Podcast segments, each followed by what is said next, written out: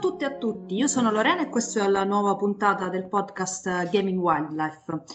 Quest'oggi eh, con me c'è Ludus, che chi ci ha già ascoltato in precedenza saprà che è un, un gruppo di ricerca di cui faccio parte, concentrato proprio da, sull'analizzare il rapporto tra storie e videogiochi. Eh, già appunto nella puntata precedente con Ludus avete avuto modo di conoscere Valerio Cianfrocca. Buonasera a tutti. Valerio Tinalli. Ciao ragazzi, buonasera.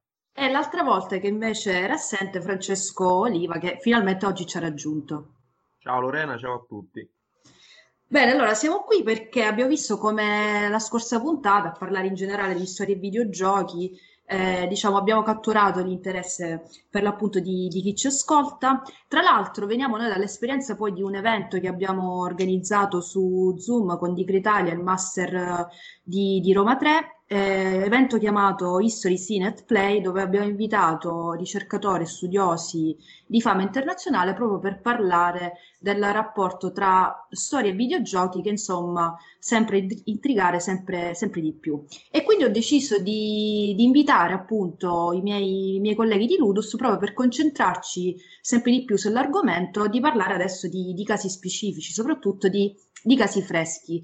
Questo, questo, novembre, infatti, dal punto di vista videoludico è stato molto forte, non solo perché finalmente ha esordito la, la nuova generazione con PlayStation 5, Xbox Series X ed S, ma perché dal punto, di vista, dal punto di vista storico sono usciti anche due titoli importanti. Mi riferisco ad Assassin's Creed Valhalla e a Call of Duty Black Ops Cold War. E parleremo di entrambi, ci concentriamo molto sulle rappresentazioni di questi due titoli pieni di successo.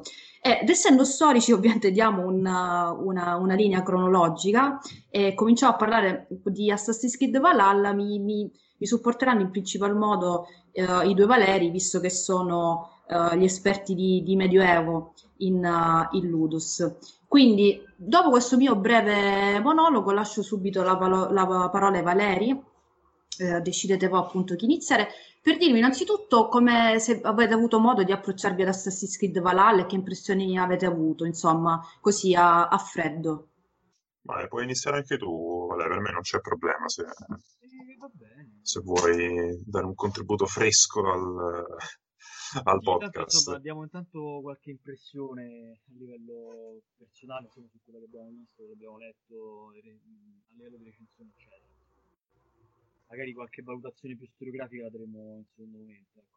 No, eh, diciamo che mi è sembrato un capitolo, io devo essere sincero, ehm, eh, non ho giocato uh, ad Assassin's Creed Valhalla, ho guardato una serie di, di gameplay e quant'altro, ho giocato alcuni eh, precedenti capitoli di Assassin's Creed ehm, e devo dire che mi è sembrato ehm, questo nuovo capitolo eh, più, più, un gioco d'azione e meno un gioco legato allo stealth e comunque alla eh, segretezza nei movimenti da parte del protagonista e quant'altro, insomma.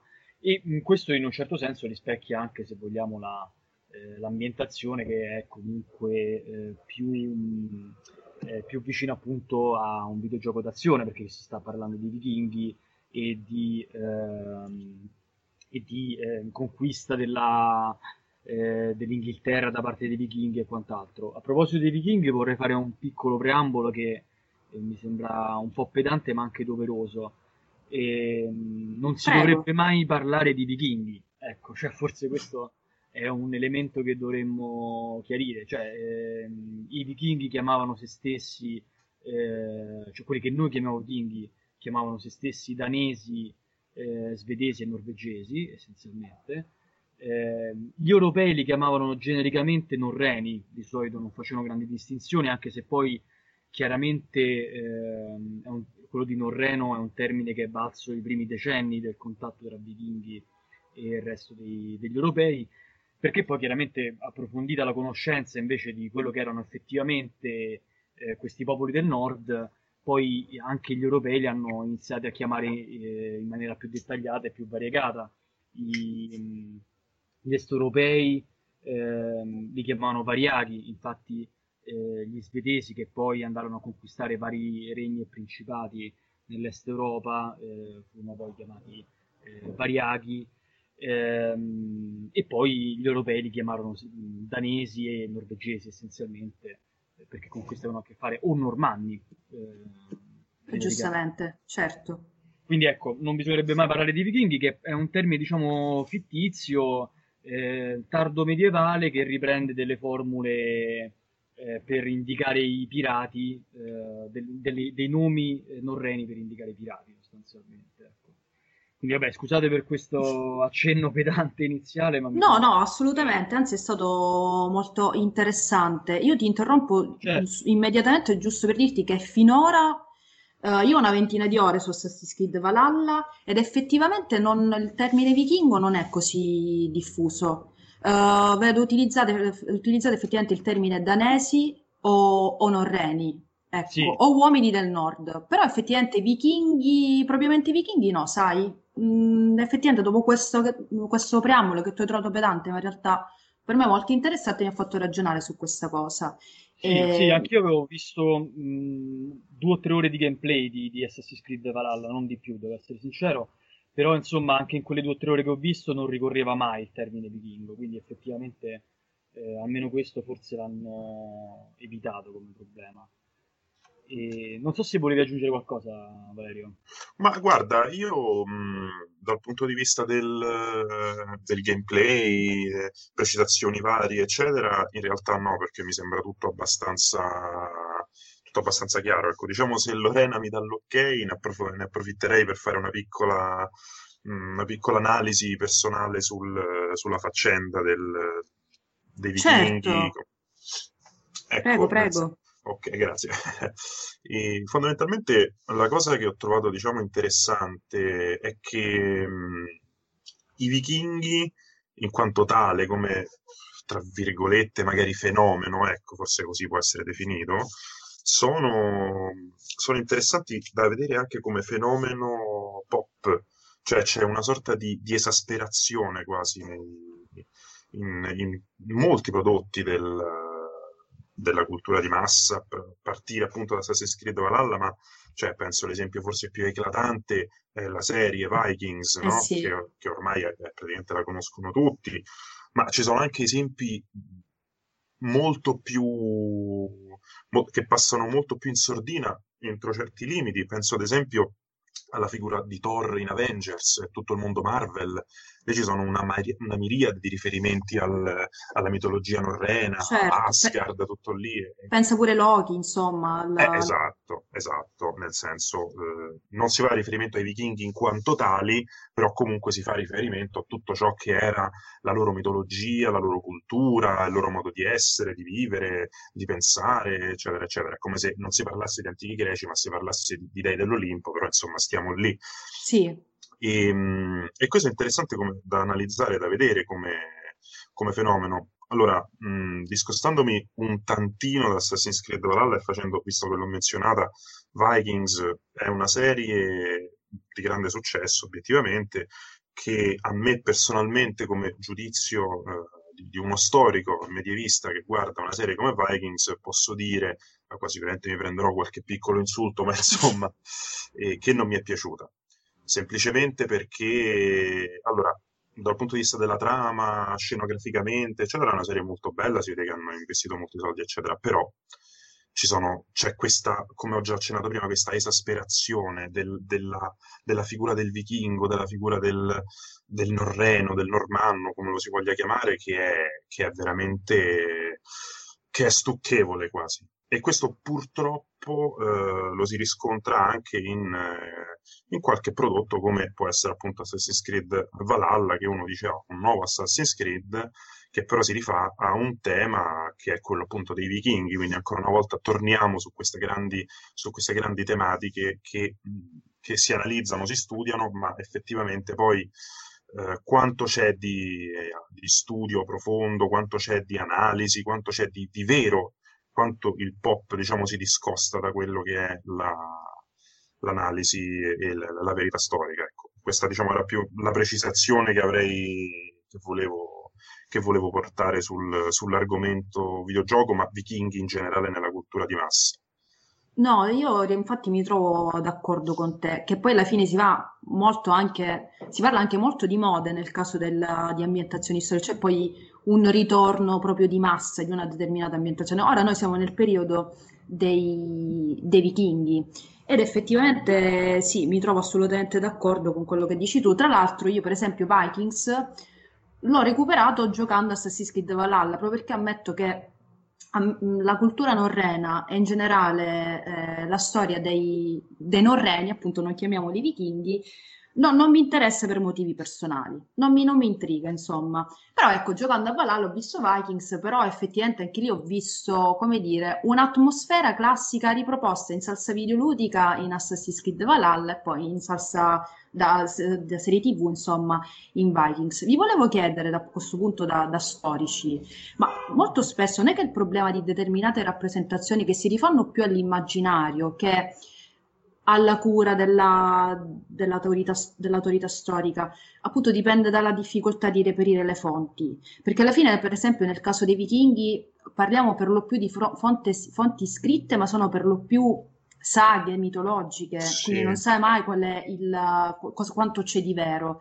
E, e per di più, inoltre, parliamo di, di fonti molto posteriori al periodo eh, in questione, cioè magari sono scritti inglesi riguardo alle invasioni dei, dei Norreni, però appunto di secoli dopo.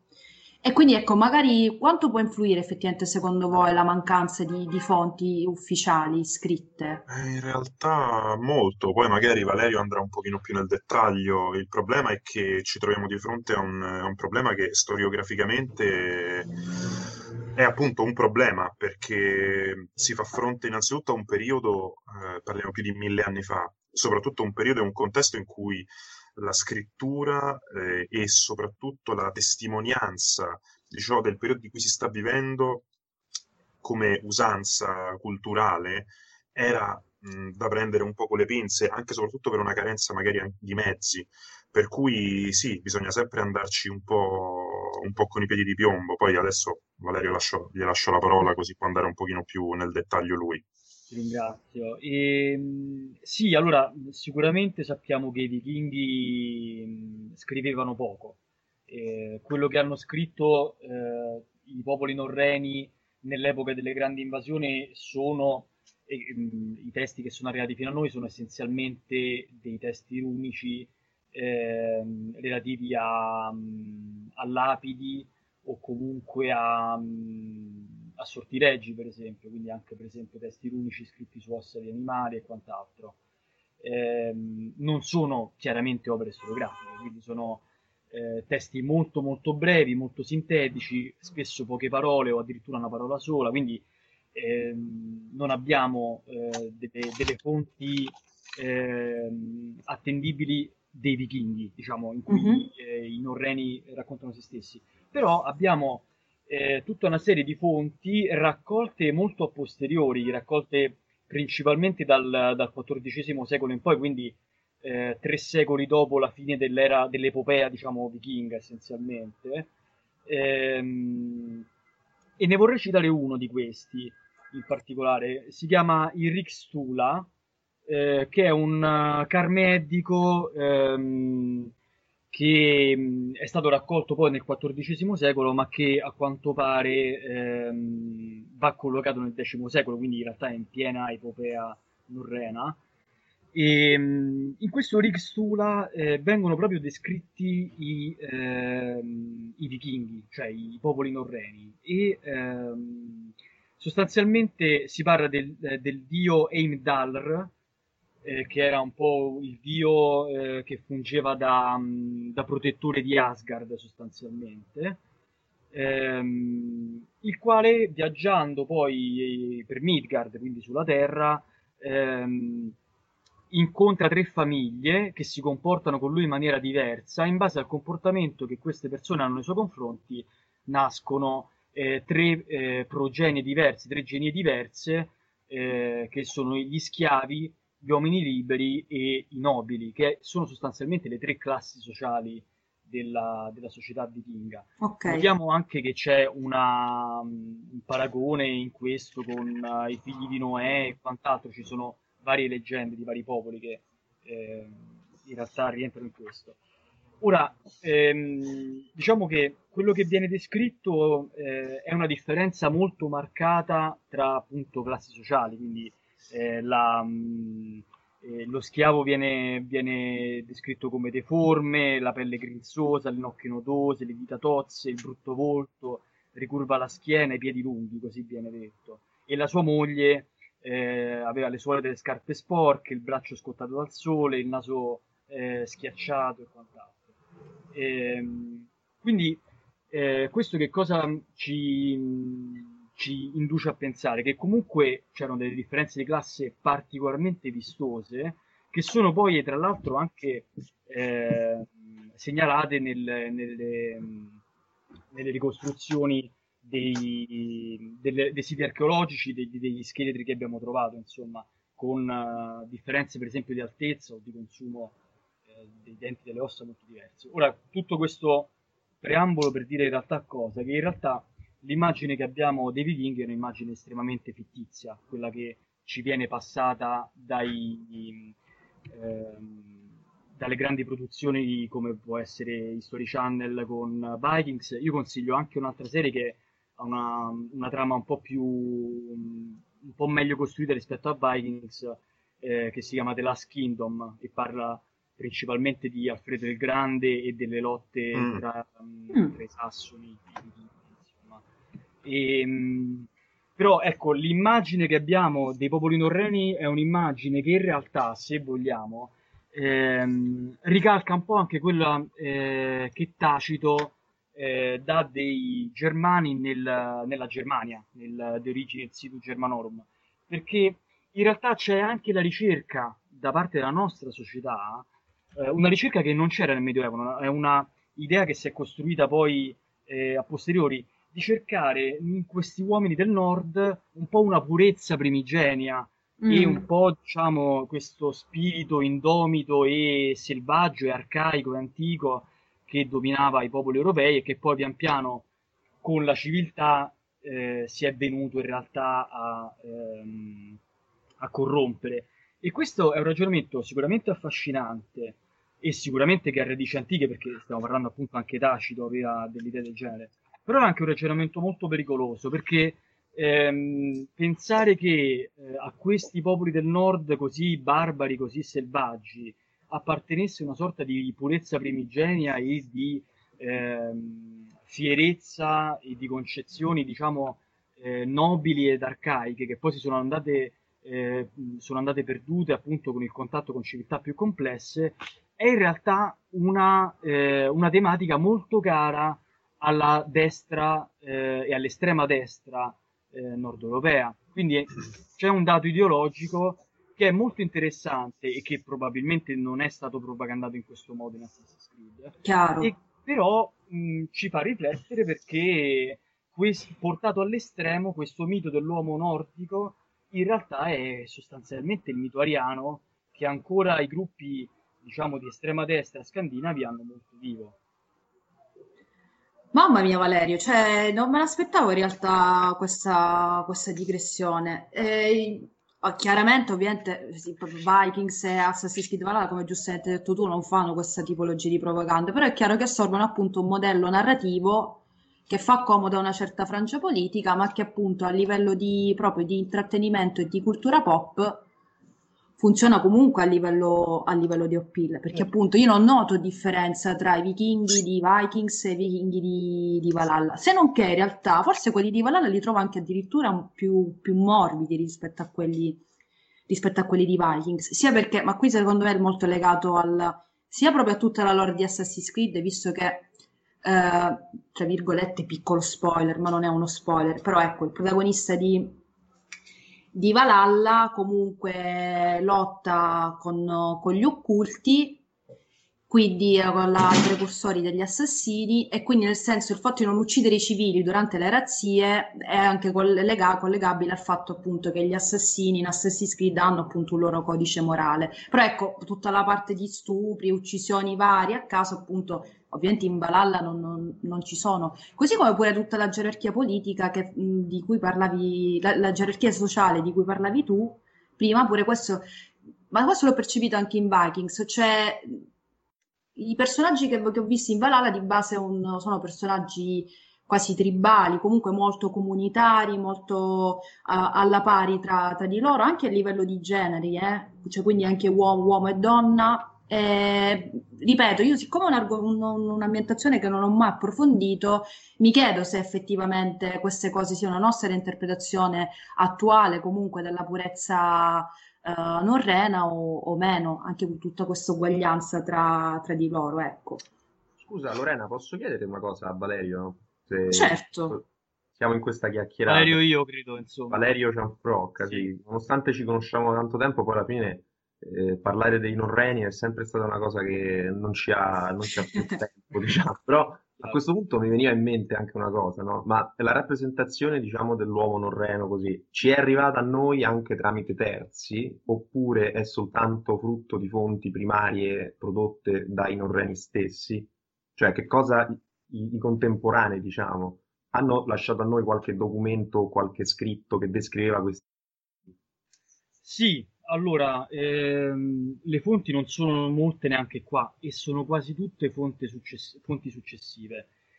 Eh, noi sappiamo, cioè le fonti primarie del periodo norreno eh, sulla, sulla, appunto, sull'ingresso di questo popolo in Europa, di questi popoli in realtà, ehm, sono principalmente annali, sono fonti annalistiche. Le fonti annalistiche, per chi le ha studiate, eh, insomma, sono mh, mm, un buon, diciamo, eh, ritrova- un buon concentrato di informazioni storiografiche, però a livello di descrizione antropologica siamo vicini allo zero, insomma, non, non c'è proprio interesse nel, nel, descrivere queste persone. Quindi c'è proprio, una, c'è proprio, una, difficoltà di fondo anche nel, nel, nel descrivere questi, questi uomini. Non ce li abbiamo proprio la modernità. Nel senso, eh, ci sono delle descrizioni, ehm, ma sono descrizioni molto... Ma in realtà, ehm, nel senso, gli uomini medievali avevano un rapporto strano con il corpo, tutto sommato. Eh, come, come, anche Valerio ci potrà confermare, lui ha fatto studi molto più specifici sul corpo proprio nel Medioevo. Sì, e, sì, assolutamente. E diciamo che in realtà anche nella Divina Commedia, no? per esempio, non è che ci sono tutte queste descrizioni eh, fisiche no? Del, dei personaggi con cui Dante si incontra. Quando Dante descrive Manfredi di Sicilia, eh, insomma, eh, lo dice sì, è bello e di gentile, biondo e di gentile aspetto e tutto quanto, però eh, è una delle, delle pochissime descrizioni che abbiamo proprio anche nella Divina Commedia, che è un'opera vastissima, in cui comunque vengono descritti anche i tormenti a cui sono sottoposte queste anime e tutto quanto. Però poi alla fine di descrizione fisica c'è molto poco. Mm, perché... Mh, mm, non era un aspetto la... che gli interessava, evidentemente. No, non era un aspetto era una società molto meno legata all'aspetto fisico rispetto alla nostra. Questo è interessantissimo. Sì, sì, posso, posso, confermare in quanto, diciamo, cioè i miei studi, come Valerio ha, ha accennato, hanno riguardato in una certa misura il, il corpo, ma come, eh, come, soggetto quasi, perché io eh, ho approfondito l'aspetto, diciamo, sanitario e della funzione ospedaliera del, del, Medioevo. E posso confermare comunque che, per esempio, faccio una piccolissima digressione, il, il malato, il paziente, non è descritto come lo descriverebbe oggi un, un, medico, un clinico che appunto descrive magari sintomi, malattie, eccetera, ma bensì lo vede, e parlo ovviamente dell'Europa cristiana, eh, perché eh, di quello si sta parlando. Infatti si tratta di una piccola digressione, però appunto come citando pure Dante si sta parlando un pochino più in, in grande. E cioè il malato, eh, in generale il paziente, quello che noi chiameremo, è visto in funzione spirituale, cioè visto in funzione cristologica. Uno, il, il, il medico, tra virgolette, il, il volontario, ecco sarebbe più corretto dire, che lavora in ospedale, guarda nel malato come una figura eh, a cui prestare la propria pietà, la propria compassione. Poco gli importa del, del corpo, del, del, sesso anche. Cioè, paradossalmente uno, questo, e questo poi ci sarebbe da aprire un abnorme altro capitolo sul, sul gran, sui grandi luoghi comuni del, del Medioevo, sul fatto che le differenze di genere al netto del, del contesto storico erano mostruosamente basse. Cioè io penso a- al fatto che appunto c'erano donne che la- lavoravano nell'ospedale al pari di uomini e facevano, si può dire appunto come citato prima, una sorta di volontariato e non c'era nessunissimo problema. Ma lo stesse donne che facevano parte delle- di alcune eh, corporazioni, o no, più che corporazioni, le, mh, come si chiamano? Delle associazioni più o meno diremmo, ecco, oggi di volontariato sempre. E, e questi sono tutti aspetti che secondo me, tornando alla domanda tua, Francesco, diciamo, secondo me il punto è cosa noi occidentali e, co- e uomini, diciamo, dell'età contemporanea, cosa noi ci aspettiamo di vedere cosa ci piacerebbe vedere in questi uomini, in queste società del passato, piuttosto che vedere effettivamente quali potessero essere. Certo. Beh, poi l'immagine si è costruita nei secoli e poi si è rafforzata negli ultimi decenni quando abbiamo cominciato ad avere la possibilità di vedere fisicamente certe cose con Certo. via, col videogioco, i film, eccetera, eccetera. Però sì, no, è una digressione interessante. Devo dire che è una cosa che mi ha sempre poi incuriosito, ma non ho mai voluto approfondire perché sono argomenti comunque piuttosto complessi, secondo me. Giusto che se ne occupano anche le persone, gli addetti ai lavori, ecco. Sì, sì, ma noi forniamo degli, degli spunti, ecco, interessanti che tu, normalmente una per una persona non pensa e la speranza insomma è questa con, con questi appuntamenti. E a proposito, tra l'altro, di, di narrazioni dominanti, appunto, vediamo gli effetti nel caso dei vichinghi di, di stereotipi o comunque di immaginari lungo i secoli, però Call of Duty, Black Ops Cold War, mamma mia che nome lunghissimo, ci dimostra che anche in pochissimo tempo si può fare una, una rilettura del passato.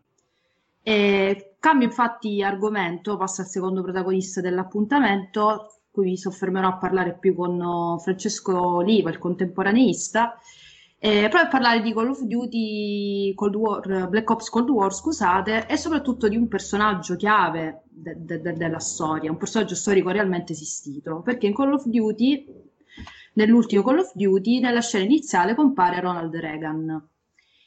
E il modo in cui lui appare, parla, dà avvio a una serie di riflessioni a cui non abbiamo pensato solo noi, ma eh, io e Francesco abbiamo trovato questo articolo su Kotaku, eh, il noto appunto portale videoludico. Questo articolo è un po' polemico perché dice: Ricordati che il Call of Duty, che anche se giochi a Call of Duty, Reagan resta uno stronzo. Sostanzialmente è questo il titolo letterale della- del- dell'articolo.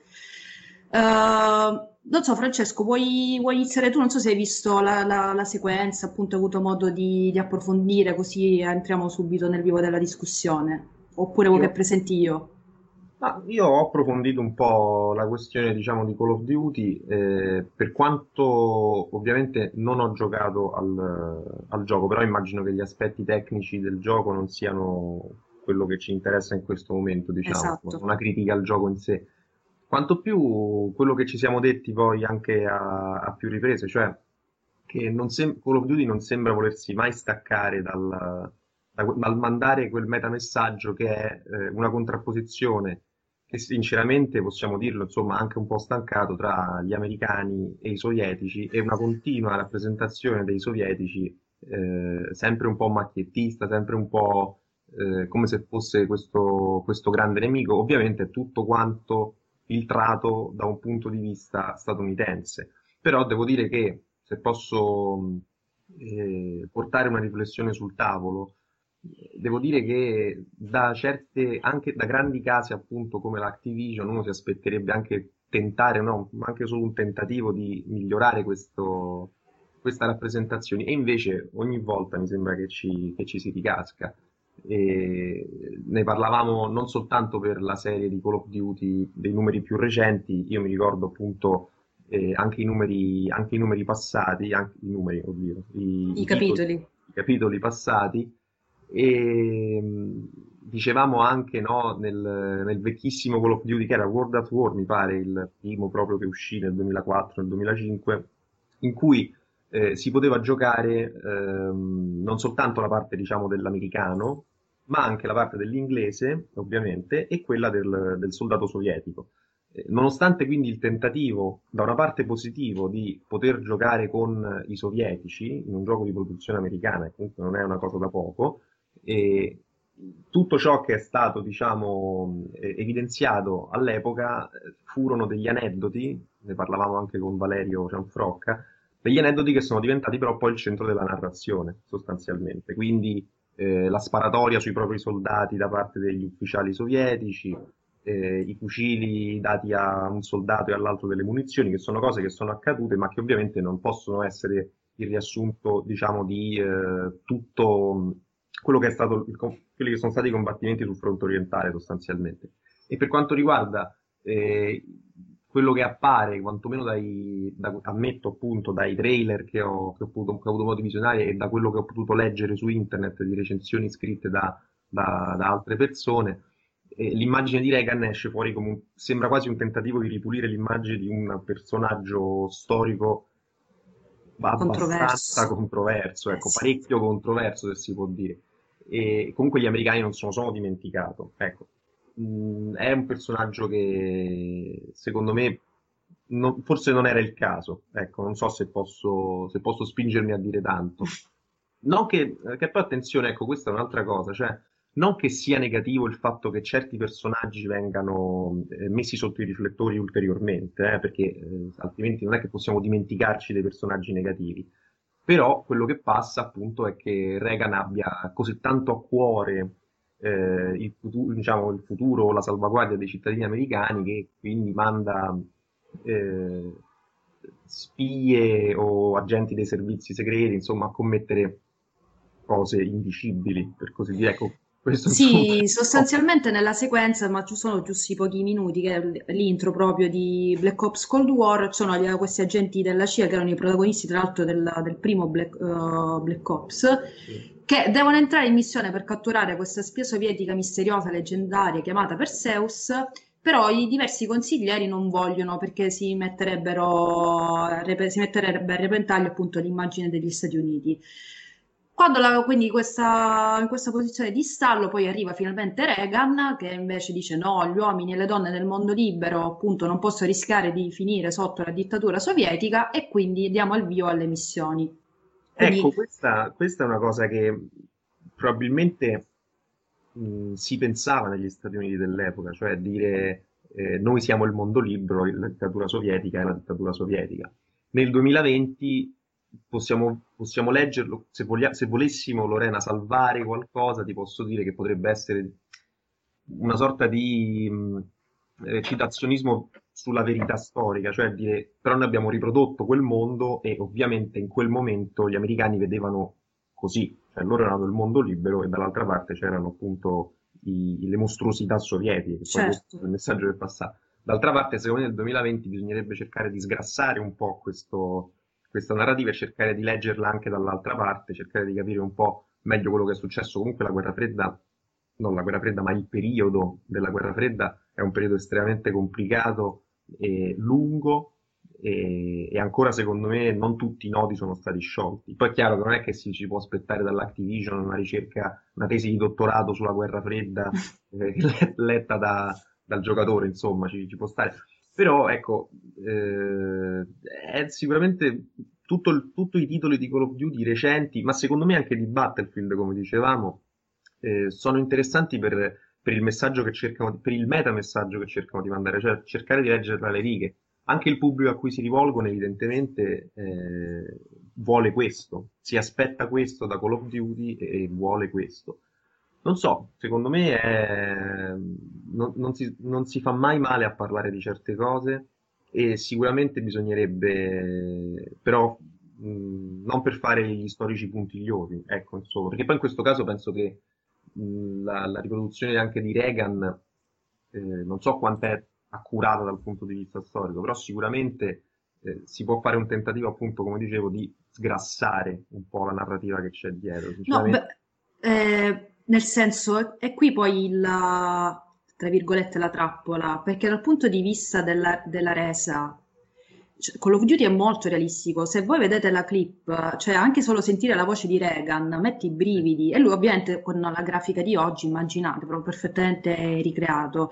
Il problema è che qui, appunto, la retorica pubblica degli Stati Uniti e, e appunto in Call of Duty abbiamo visto come molto ridondante, ma nel caso di Reagan fa dimenticare poi in realtà qual è stata effettivamente la figura di Reagan nella realtà, perché quello su cui si concentra l'articolo di Kotaku, cioè eh, nel senso nel rendere esclusivamente positiva la figura di Reagan si va a dimenticare tutti, tutte le varie controversie in cui è stata immischiata la sua amministrazione, perché ricordiamo il, il caso Iran-Contra, dei, dei, delle armi, quindi eh, vendute all'Iran, il cui ricavato veniva dato poi contro in, in, Nicaragua per rovesciare il governo sandinista che era filocomunista, quindi appunto guerre civili.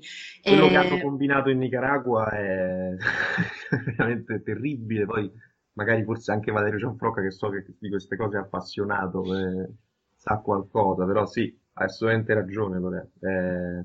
Sì, io eh, se posso citare una cosa mh, al volo, eh. Eh, a proposito di Reagan, per l'appunto, eh, l'operazione Urgent Fury, cioè l'invasione di Grenada da parte degli Stati Uniti, è stato un fatto, se vogliamo, anche secondario nell'ambito della guerra fredda. Però fu un'invasione americana da parte eh, degli, de, del, dei Marines eh, nei confronti di questa isoletta che si stava allineando con un percorso, anche se vogliamo, travagliato eh, da, dal Commonwealth britannico al, al blocco socialista sostanzialmente e fu un'azione talmente, diciamo, sprezzante delle leggi internazionali che Eclatante. Margaret... Come? Eclatante, Eclatante, sì, esatto. Eh, che Margaret Thatcher, che non era esattamente una timida violetta socialista e non era esattamente tenera nei confronti dell'Unione Sovietica, eh, ebbe da, da redarguire Reagan sul, sul modus operandi che aveva utilizzato in questa invasione. Quindi, insomma, eh, Reagan è anche questo personaggio qui, è anche questa figura qui, ecco. Certo, e poi anche, sai cosa, no? Eh, Call of Duty è un titolo estremamente pop. Ci giocano non soltanto gli appassionati o una nicchia, diciamo, non è un gioco underground, diciamo, ci giocano soltanto gli amanti delle armi, i nerd dei fucili, cose così, cioè ci giocano anche... Eh, Probabilmente beh, ci giocano anche loro. Probabilmente sì, ma non solo, perché è un gioco che secondo me è giocato veramente tantissimo, no secondo me, cioè è un titolo insomma famosissimo in tutto il mondo e soprattutto eh, mi, mi, capita di, vi racconto questo aneddoto, quando facevo ripetizioni a dei ragazzi eh, delle medie, quindi parliamo di seconda, terza media, eh, avevano, avevano cioè era uno dei giochi ai quali, quale, ai quali giocavano, Call of Duty Battlefield, cioè sono giochi che sono giocati anche da ragazzi molto giovani. E, ovviamente un ragazzo che fa la terza media non ha gli strumenti critici per capire Reagan e, e che cosa ha combinato Reagan, cosa ha fatto Reagan. Chiaro. E, e, non è neanche detto però che una persona adulta li abbia, perché non è che siamo tutti storici, non è che siamo tutti politologi. Quindi, secondo me, quant'è poi in percentuale la, le persone che non hanno proprio questi strumenti critici per poter leggere eh, una figura controversa come Ronald Reagan e un periodo controverso come la guerra fredda? Quindi se poi il metamessaggio che passa è questo, cioè che Reagan tutto sommato è una brava persona e ci fa dimenticare quello che invece sono tutti gli aspetti oscuri della sua figura e tutti gli aspetti oscuri della guerra fredda e soprattutto del lato americano, perché gli aspetti oscuri, possiamo dirlo che da occidentali gli aspetti oscuri dell'Unione Sovietica li conosciamo tutti e gli aspetti invece oscuri del blocco occidentale invece si tende sempre un po' a mascherarli e a nasconderli, a, a nasconderli. E quindi, secondo me, da un videogioco, quindi dall'utente che gioca a Call of Duty, se il messaggio che esce è questo, beh, sicuramente comunque lui non è che può, non sarà facile, ecco, diciamola così, fargli cambiare idea in seguito, in un secondo momento. E stesso discorso per quanto riguarda eh, tutti i titoli, secondo me, di massa. Ecco, perché di certo dal titolo della casa indie non mi aspetto che che abbia la pretesa di spostare qualcosa nel mondo, diciamola così. Però termini... probabilmente ci prova, ecco. Però probabilmente ci provano molto di più, e invece l'Activision magari che appunto eh, commette...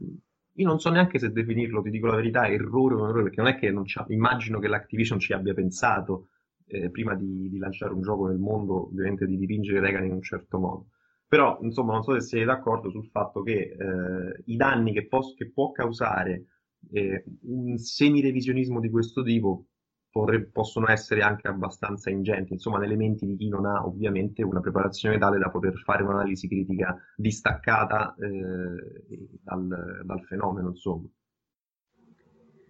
Sì, beh, io già immagino, eh, ma tanto a Call of Duty mica, con Call of Duty mica ci devi studiare la storia, Esatto. Call of Duty mi interessa solo sparare, insomma, il, pro- il problema, diciamo, se vogliamo parlare di problemi, però parlando appunto in ottica di storia e videogiochi, è normale che viene appunto eh, un, un tipo di immaginario che per quanto ormai a mio parere anche po- poco appeal, nel senso ormai nel momento in cui gli Stati Uniti non sono più la potenza unica del mondo, cioè ormai l'American Dream, diciamoci la verità, non esiste più. Eh no. E rivedere ancora questi modelli che comunque, come dici tu, inconsciamente eh, diffondono degli, degli immaginari, in questo caso appunto quella dell'America paladina del mondo libero, perché in questo caso Reagan quello rappresenta. Sì, sì.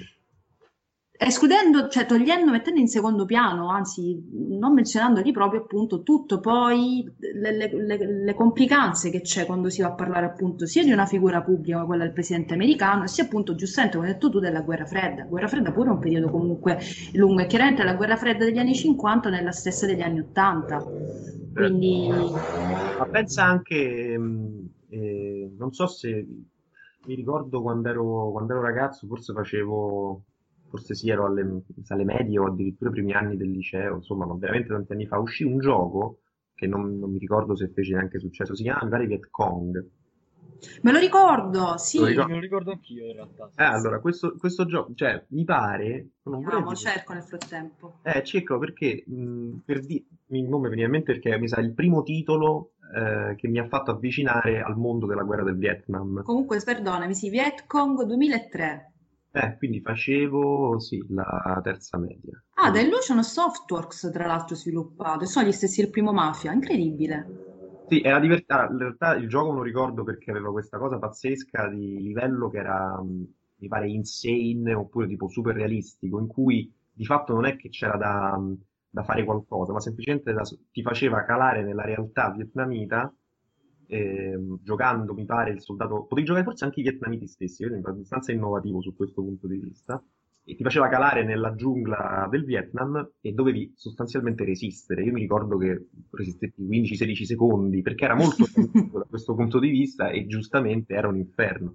Però al netto di qualche, po- qualche diciamo, titolo raro che ha consentito di guardare con gli occhi, diciamo, dei vietnamiti, dei nord vietnamiti in questo caso, eh, la guerra del Vietnam, siamo d'accordo sul, penso tutti quanti sul fatto che eh, la guerra del Vietnam come immaginario eh, videoludico ma anche generico è tutto quanto presentato dal punto di vista degli Stati Uniti, cioè la massa lo ha guardato tra, tra film, tra giochi, eh, videogiochi e tutto quanto sempre dal punto di vista degli statunitensi. Questo secondo me è, ne è un esempio. Quanti giochi vi ricordate in cui appunto c'è una campagna, per esempio, in cui si impersona uno, un, Viet, un Viet Cong e non un soldato americano? No, nessuno, non me ne vengono in mente nessuno, né di, di videogiochi né di film in realtà. E questo secondo me ha alimentato nel tempo, ovviamente non è, ragazzi, non è ovviamente solo questo, questo va detto, cioè non è che la, eh, la colpa di questo, di questa rappres- no, rappresentazione, diciamo, di questo metamessaggio sbagliato non è ovviamente del videogioco e soltanto dei videogiochi, perché c'è una cinematografia enorme, corposa, che ha, Esatto. che ha alimentato tutto questo, ovviamente, e poi, ci- e poi c'è anche proprio il soft power americano, cioè che ha reso eh, il pensiero degli occidentali quello lì. Però Sì. ecco, sicuramente in, in piccola parte il videogioco prodotto eh, dal- da case, da- prodotti da case americane hanno contribuito a rafforzare questo, questo grosso problema, secondo me. Sul Vietnam, parlavo del Vietnam perché è uno dei, cioè forse possiamo dire uno dei culmini poi della, eh, della guerra fredda Sì. di cui, di cui dal punto di vista videoludico, per esempio, c'è poco dalla parte, eh, dal- dalla parte, diciamo, di quelli che poi sono finiti nel tritacarne, nel mezzo, diciamo. Certo, che tra Sembra l'altro gli americani poi in Vietnam, ci avete fatto caso? Cioè, comunque è una guerra, è una guerra che hanno perso gli americani, anche insomma in maniera abbastanza davvero eclatante, però se guardate poi, non so se avete, se avete visto, credo di vedere film sulla guerra del Vietnam o anche qualche videogioco, c'è sempre comunque l'idea che alla, alla fine comunque si sta a vincere sta guerra. Cioè non passa mai poi il messaggio brutali. Beh, dipende dal film, insomma, poi se uno guarda magari Apocalypse Now, diciamo... Beh, quello però è un capolavoro, certo. No, mi- io pensavo più a... mm, Sì, no, no, ma se uno guarda il film medio di azione, sicuramente. insomma, Esatto.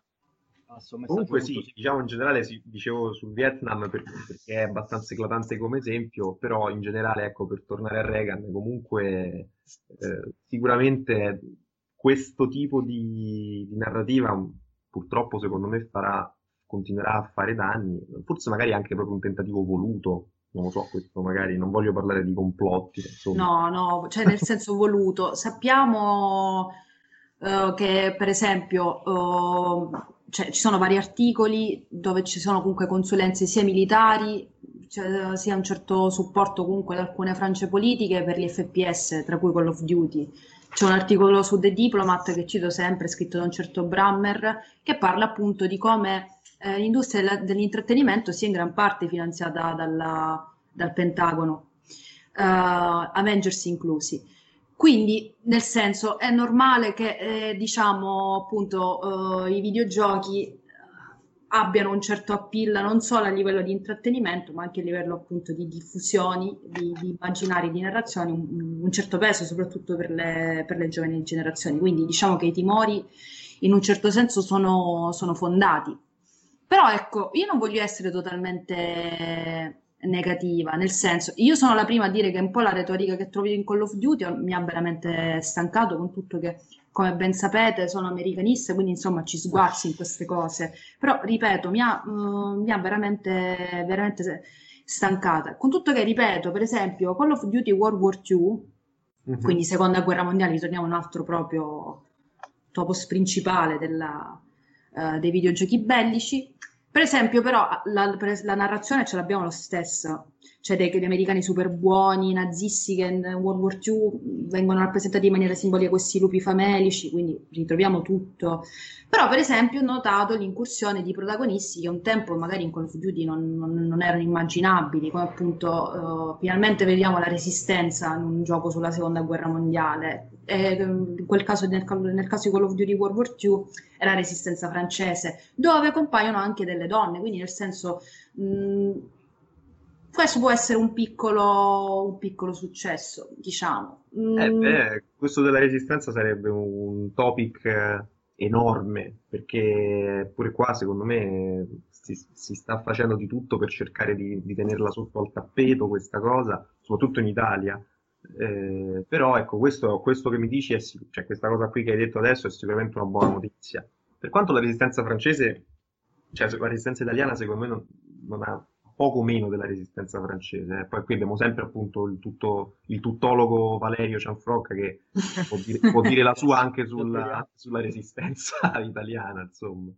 Beh, diciamo, le repubbliche partigiane le abbiamo fatte, in Francia non le hanno fatte, quindi forse eh, sì, Esatto. non abbiamo nulla da invidiare alla resistenza francese, ecco, sicuramente. Però qui è un argomento tabù e, e infatti non c'è, non- nessuno ha mai neanche pensato di sponsorizzare, anche se il termine è un po' brutto, la nostra resistenza e inserirla magari eh, nei giochi, nei videogiochi. Per quanto, come, come sappiamo, come abbiamo anche studiato tutti noi, tutti noi quattro insieme, eh, il teatro italiano è sempre tenuto un po' in secondo piano nei vari esatto. di guerra, però vi ricordate quando abbiamo parlato di Battlefield 1942, eh, Road to Rome, dove c'erano proprio anche gli italiani, e lì ovviamente per quanto sia un gioco vecchio e tutto quanto, però non si fa minimamente accenno al- alla resistenza, cioè, quindi sono, anzi, si fa a malapena accenno agli italiani, quindi Eh, Vabbè, questo- insomma, scusa Vai. Valerio, vai, vai. No, no, no, eh, tranquilla, volevo dire, cioè, nel senso, un piccolo appunto, questo purtroppo è un problema che per quanto riguarda la rappresentazione dell'Italia stessa nell'industria videoludica, nei, nei titoli di cui stiamo parlando adesso, rappresentazione seconda guerra mondiale, la presenza dell'Italia è ridicolmente bassa, se non addirittura assente, spesso... questo sarebbe un buon argomento per un, per un Eh, podcast a parte. spesso, spesso quando, quando è presente poi anche in ruoli diciamo più che altro sussidiari o comunque non principali, sempre vista in modo macchiettistico, purtroppo c'è questa, mh, anche qui si parla e, si, e ruotiamo, poi andiamo a finire a ruotare sempre attorno al, al solito discorso, alle esigenze che un, eh, certo, un consumatore medio di videogiochi, di prodotto videoludico si aspetta di vedere sulla base di quello che poi non è nulla di storico, ma è semplicemente il senso comune no? spesso sì. sbagliato, perché poi appunto abbiamo visto con i vichinghi, abbiamo visto con la guerra fredda, con Reagan, lo stiamo vedendo adesso con la seconda guerra mondiale. Cioè, eh, si Sai, parla... Più, più, che sbagliato mi viene da dire... Eh, non so, cioè non, non, userei la, non, userei il termine sbagliato, perché poi magari alla fine appunto non è che ci sono grossi errori. Mi, sì, sembra, no, più cosa, mi sembra più un modo subdolo per propagandare un messaggio. Eh, si può leggere o così o come molto banalmente degli, tra virgolette, errori di leggerezza sì. Perché sì. mh, poi che sia voluto o non voluto, mh, a me sinceramente interessa relativamente, nel senso che poi alla fine comunque quello che hai tra le mani è un prodotto che vuoi non vuoi ha questo tipo di, eh, di, pecche, quindi che sia mh, scarso da un punto di vista storico per i dettagli o che sia approfondito, va bene, il problema però rimane sempre lo stesso che eh, il, il, videogioco in quanto tale ha con sé un enorme, porta con sé un enorme soft power. Sì, sì, perché comunque entra proprio nel a differenza del, del, cinema, per esempio, del film, tutto quanto, il videogioco in quanto tale ha una componente che è attiva, che è interattiva, sì. a differenza del cinema che è passivo, cioè tu guardi il film e basta, nel senso puoi guardare quante volte è capitato di guardare dei film e magari stare sul telefono, rispondere ai messaggi oppure così. Invece il videogioco cioè, è un'esperienza immersiva completa e il fatto che abbia un, un, grande soft power, quindi per cui si vede la figura di Reagan che ha visto come il salvatore dell'Occidente, o il fatto che si vedano eh, i vichinghi fare o costruire o, o, comportarsi in una certa maniera, eh, vuoi o non vuoi poi eh, questi, queste, queste, idee, queste tipologie di pensiero, questi schemi, questi paradigmi poi entrano nel subconscio delle persone e come giustamente hai detto te, eh, Francesco, eh, spesso anche per consumatori, tra virgolette, giovani, eh, magari ragazzi che fanno le medie o i primi anni di liceo, eccetera, che non hanno gli strumenti per, eh, per capire, magari per discernere tra mh, mm, una cosa fatta bene, una cosa fatta male, ma loro consumano il prodotto e basta. Purtroppo questo, la colpa, tra virgolette, non è del videogioco in quanto tale, perché non, non è, cioè il videogioco è, è uno strumento, non è un, è un, prodotto, anzi, non è uno strumento per cui non... Eh, non si può dare la colpa come spesso poi viene fatto e questo poi si apre un ulteriore capitolo a parte in cui quante volte è capitato che il, il videogioco venisse eh, stigmatizzato da, dalla società come veicolo di violenza, di barbarie e tutto quanto. In realtà eh, dipende sempre dal, da, dall'uso che se ne fa e dal modo in cui viene, eh, viene veicolato, perché poi il, il, è come potrei fare un esempio sciocco, però il problema è come le, le, le sigarette. Eh, le, le, sigarette è un oggetto, non è colpa del, della sigaretta se, se, te magari poi stai male. In, in, una certa misura sì, però ci bisogna sempre fare tutta una, una specifica. Ora certo. non, non, vorrei, cioè, spero di essere stato abbastanza sì, chiaro. Sì, sì, sì, sì, sì, non ti preoccupare. Grazie, scusate fare... il, la digressione. No, no, assolutamente. Io volevo, mh, mm, se, se mi consentite, con, cioè, eh, in, entrare in questo discorso, perché in realtà, secondo me, eh, Valerio è stato un po' mm, morbido, diciamo, nel, nel giudizio, perché eh, ha detto mh, mm, effettivamente potrebbero essere una serie di leggerezze che sono state fatte, eccetera, eccetera. Sicuramente, mh, insomma, è, è, possibile che comunque magari eh, l'Activision sem- semplicemente non si sia impegnata abbastanza, diciamo, nel eh, nel fare un lavoro critico, se vogliamo. Eh, però secondo me c'è anche un, un, elemento. Parto da una serie, una miniserie televisiva che ehm, ultimamente ha fatto molto successo, che è la regina degli scacchi, The Queen's Gambit in inglese, che è una serie americana, eh, statunitense, in cui ehm, tutto sommato eh, è ambientata durante la guerra fredda e vengono anche rappresentati, diciamo, i sovietici e nonostante poi la serie tutto sommato eh, non parli di politica, cioè parla di scacchi per l'appunto, però tutto sommato viene dato un giudizio abbastanza conciliante, diciamo, nei confronti della, eh, dell'Unione Sovietica. Questo per dire cosa? Che secondo me negli Stati Uniti eh, ci sono dei segnali che ci mostrano come anche l'atteggiamento generale eh, nei confronti del, del, passato della guerra fredda sta, camba- sta cambiando insomma, a livello di produzione culturale. Quindi rimanere ancorati ai vecchi, eh, ai vecchi giudizi, alle, ai vecchi schemi mentali di, di, interpretazione della guerra fredda, credo che sia sempre più una scelta voluta col passare degli anni e sempre meno invece un elemento casuale che può spuntare fuori per semplice leggerezza, perché ormai un giudizio critico anche nei confronti degli stessi Stati Uniti sta emergendo con sempre più forza nel, eh, non solo nel dibattito, nel dibattito storiografico eh, americano che magari rimane confinato alle accademie, ma anche nella produzione culturale, ecco. Quindi non lo so più forte.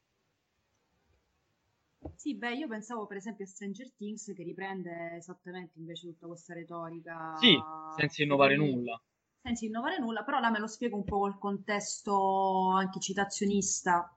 Eh, quindi ci può, non lo so, non, ripeto, anche lì un po' mi ha stancato, però lo vedo bene nella, nel contesto di Stranger Things, quindi non l'ho trovato comunque forzato, a, a differenza appunto di Call of Duty, dove lì l'ho percepita la forzatura.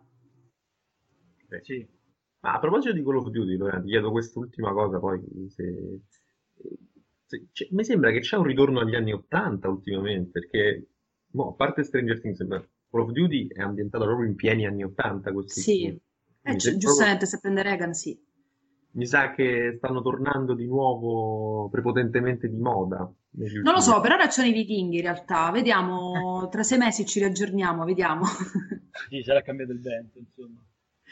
Bene, io volevo fare giusto un po' di, di, correzioni perché insomma vi spiego per chi ci ascolta che noi andiamo proprio a braccio, cioè proprio sono chiacchierate che noi facciamo tra di noi e che diciamo fa piacere rendervi, rendervi partecipi. Però chiaramente quando parliamo di Activision, Activision è il publisher, poi il team di sviluppo e quindi anche il team creativo è un altro. Eh, secondariamente, tu Oliva avevi citato World at War, World at War è del 2008 e ti faceva giocare nei panni di uno statunitense in Giappone, nei panni di un sovietico attaccato no, da... Non era World at War, ma era il primo forse. Il, il, primo proprio Call of Duty, allora, se giochi con l'inglese. E come si chiamavano il nome? Call of Duty? Call of Duty. Call of Duty. Ah, secco così. Ah, sì, okay. sì, sì, sì. Giusto a fare queste correzioni perché magari appunto chi ci ascolta vorrebbe approfondire, però non ha, non ha modo. Ecco, queste sono le informazioni un po' più corrette. Guarda. Dopo aver fatto la maestrina io direi che, che, è giunta l'ora di concludere questo appuntamento storico con, con Gaming Wildlife. Io ringrazio di nuovo i Valeri e Francesco. Grazie, grazie a te. Grazie, grazie, grazie a voi, grazie a chi ci ascolta e alla prossima. Ciao. Ciao ciao. Ciao a tutti.